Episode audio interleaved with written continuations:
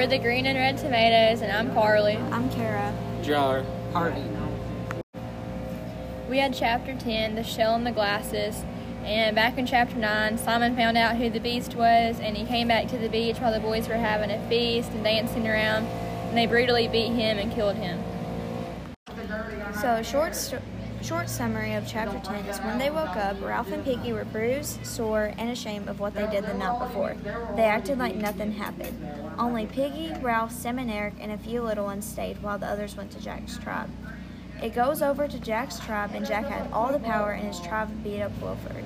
Jack's tribe wanted to raid Ralph's camp. Ralph, Ralph's group woke up hearing howling and shrieking. Jack's, Jack's tribe stole Piggy's glasses so that they could make a fire. When Jack's tribe was raiding Ralph's camp, the boys like Piggy, Ralph, Sam and Eric, and a few little ones ended up fighting each other, thinking that it was Jack's tribe instead of their own selves.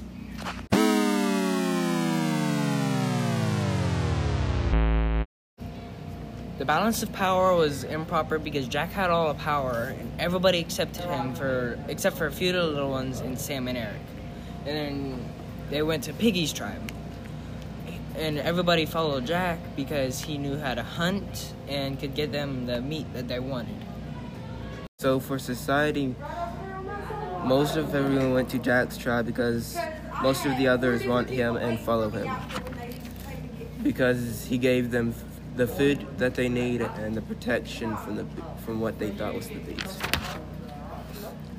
Ralph, Piggy, Sam and Eric, and a few little ones were in a group together because they because he gave them hope of rescue. Yay! Ralph is showing good leadership in his group along with Piggy, and they are and they're thinking a lot about the future and not about the present. But Jack, on the other hand, is showing more power control and less good leadership qualities than Piggy or Ralph. And he's showing more control. And, and all Jack ever cares about now is having fun and having a good time. So yeah, basically they're just trying to have a good time. Yeah. We can learn from this chapter is that anybody has power and they can take advantage of it. Power shouldn't be abused. People deny things that they did just to make themselves feel better. The author wanted us to understand that you can't always trust your instincts, and that for, and a fear can make you do evil things. Carly, how do you feel about them acting like they didn't murder Simon? I feel like it might have been good that they didn't keep bringing it up, because eventually it would just probably get to them and get worse faster than it did. How do you feel about it, Jar? Uh, it's, I think it's human nature to kill things. Okay. I think it's truly evil. That's all I have to say.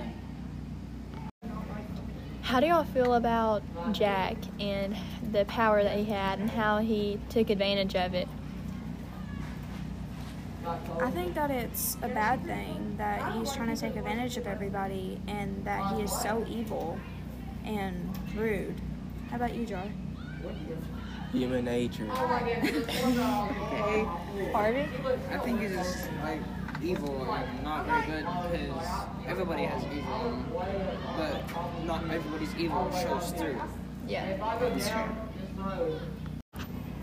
How funny was it when Ralph's group ended up fighting each other when Jack's tribe stole Piggy's glasses? I thought it was pretty crazy, and it's kind of stupid that they didn't realize they were actually fighting each other and not any of Jack's people. Yeah. What about you, Jar? I'm quite sad none of them got stabbed.